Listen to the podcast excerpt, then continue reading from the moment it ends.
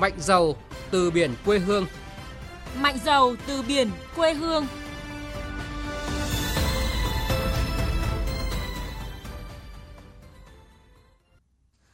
Thưa quý vị và các bạn, mỗi ngày có hơn 10.000 tàu cá và hàng nghìn ngư dân hoạt động khai thác trên các vùng biển của Tổ quốc. Việc tăng cường hệ thống thông tin liên lạc cho ngư dân được các cấp ban ngành địa phương và doanh nghiệp không ngừng xây dựng và củng cố.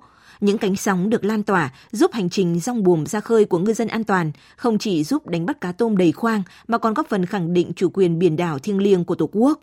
Trong tiết mục này hôm nay, mời quý vị và các bạn nghe phóng sự tăng cường thông tin biển đảo tới ngư dân của nhóm phóng viên Đài Tiếng Nói Việt Nam.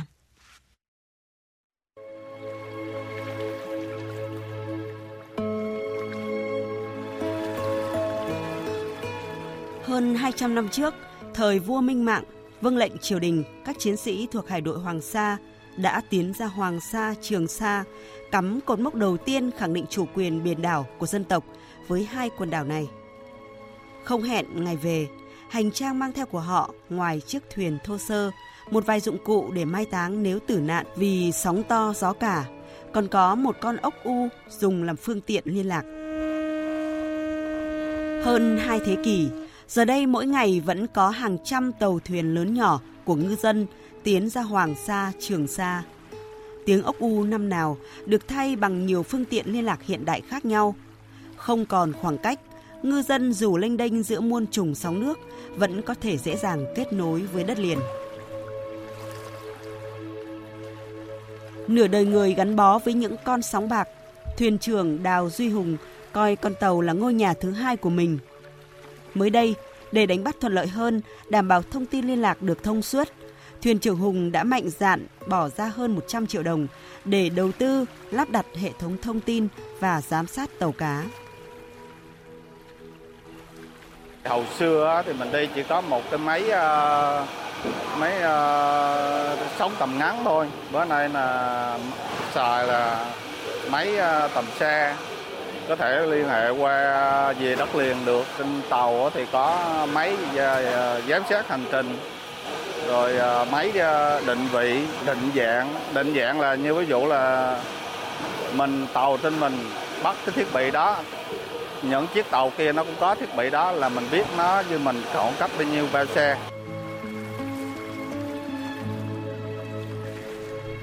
Trong bối cảnh Biển Đông xuất hiện nhiều diễn biến phức tạp, bão tố rình rập, việc đảm bảo thông tin liên lạc thông suốt giữa tàu thuyền của ngư dân với đất liền càng có ý nghĩa quan trọng. Nếu hệ thống giám sát tàu cá được ví như bảo bối khi ra khơi, thì các đài thông tin duyên hải lại là hậu phương vững chắc cho ngư dân nơi đất liền.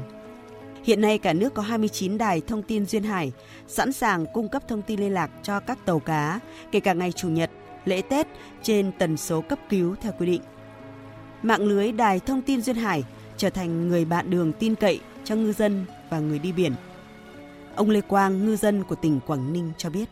Ví dụ đôi khi Quảng Ninh nó có đến ba đài, hoàn hoàn gai, cứ ông một cái. Đấy, ví dụ Hải Phòng, Đà Nẵng nhiều cứ gần đâu mình liên lạc với đài duyên hải đó cho nó thuận tiện mà mà nó gần thì nó sống nó khỏe hơn, nói chuyện nó dễ hơn. Cùng với hệ thống thông tin nghiệp vụ của Bộ đội Biên phòng, các đài thông tin duyên hải đã đảm bảo thông tin liên lạc trên biển tới các vùng sâu, vùng xa ngay trong điều kiện thời tiết xấu.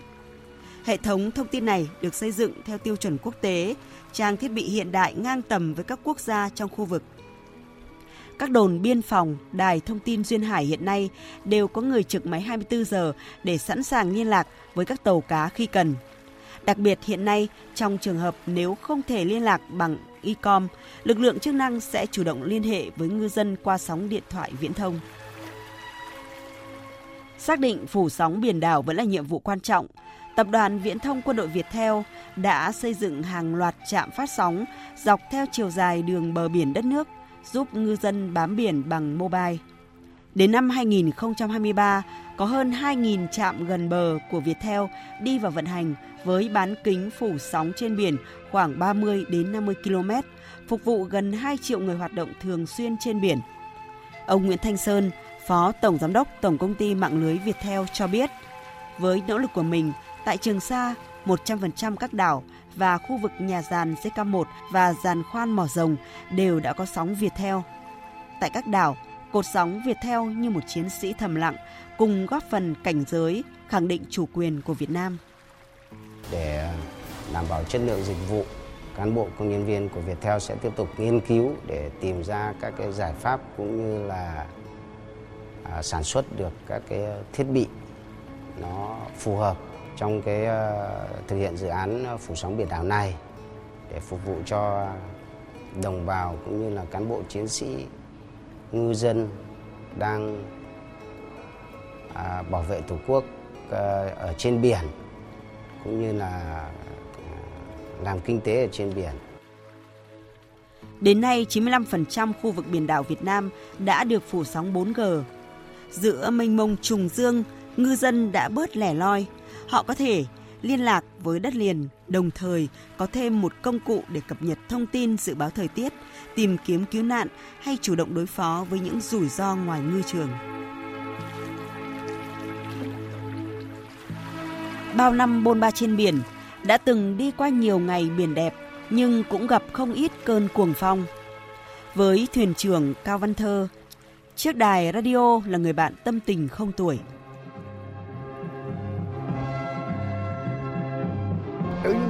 Câu cái giọng đó thôi một câu nói đầu thôi thì cảm thấy nó là, là, là ấm áp ờ, à, làm sao? Bởi vì mình, mình là người Việt Nam mà. cho dù mình ra cánh đánh, đánh bắt xa bờ ờ, bốn năm trăm hải lý đi chăng nữa nhưng mà khi nghe đài nói Việt Nam rồi mình cảm giác như là rất là là, là gần gũi. Cái tiếng nói Việt Nam là cảm thấy là là, là, là tiếng nói uh, quê đất mẹ rồi là cảm thấy đã gần gũi rồi. Chính cái đài tiếng nói Việt Nam để truyền tải những thông tin trong ngày đó hay những ngày đã qua mình không nắm bắt được à, để cho mình biết được.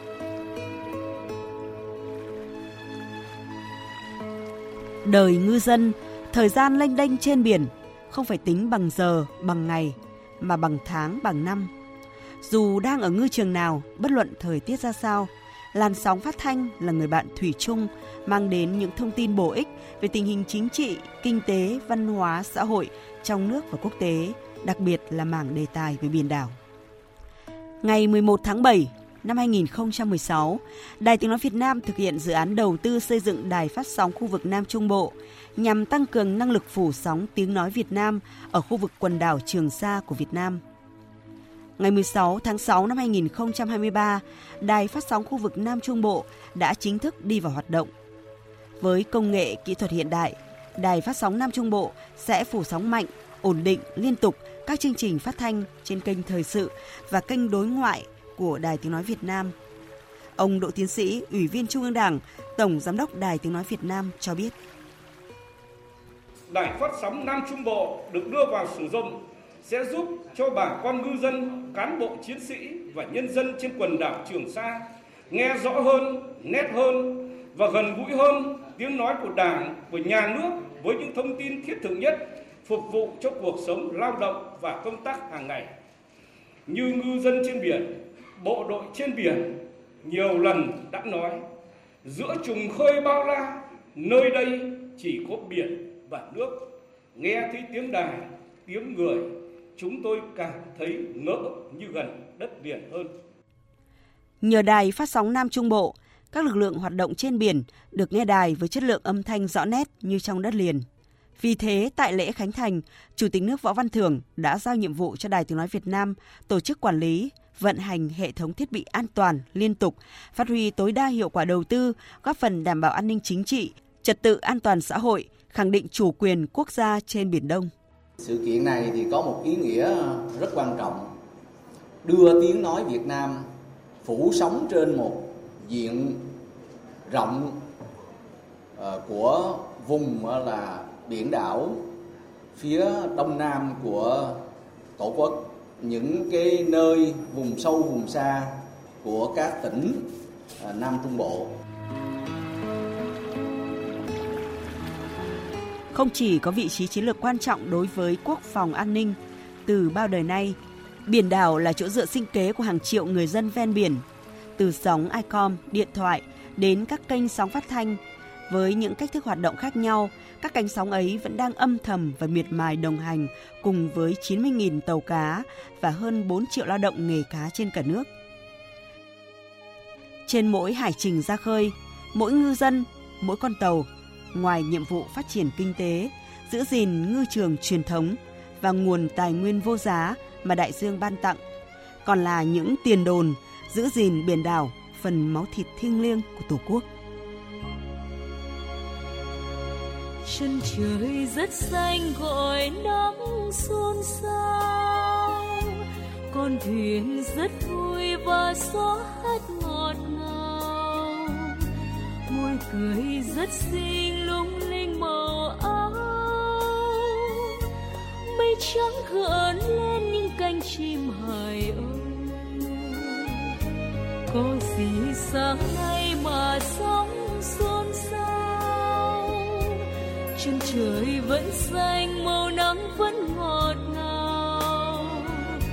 Môi cười rất xinh, lung linh màu áo. Câu hát gợi lên những khát khao đại dương. Ôi, biển việt nam, ôi, sóng việt nam, qua bao nhiêu thăng trầm mà chiều nay vẫn dịu dàng. Vùi sâu dưới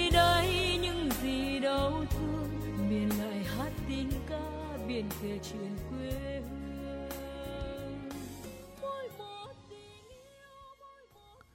Quý vị và các bạn vừa nghe phóng sự tăng cường thông tin biển đảo tới ngư dân của nhóm phóng viên Đài Tiếng Nói Việt Nam. Trước khi đến với những nội dung tiếp theo sẽ là ít phút của quảng cáo.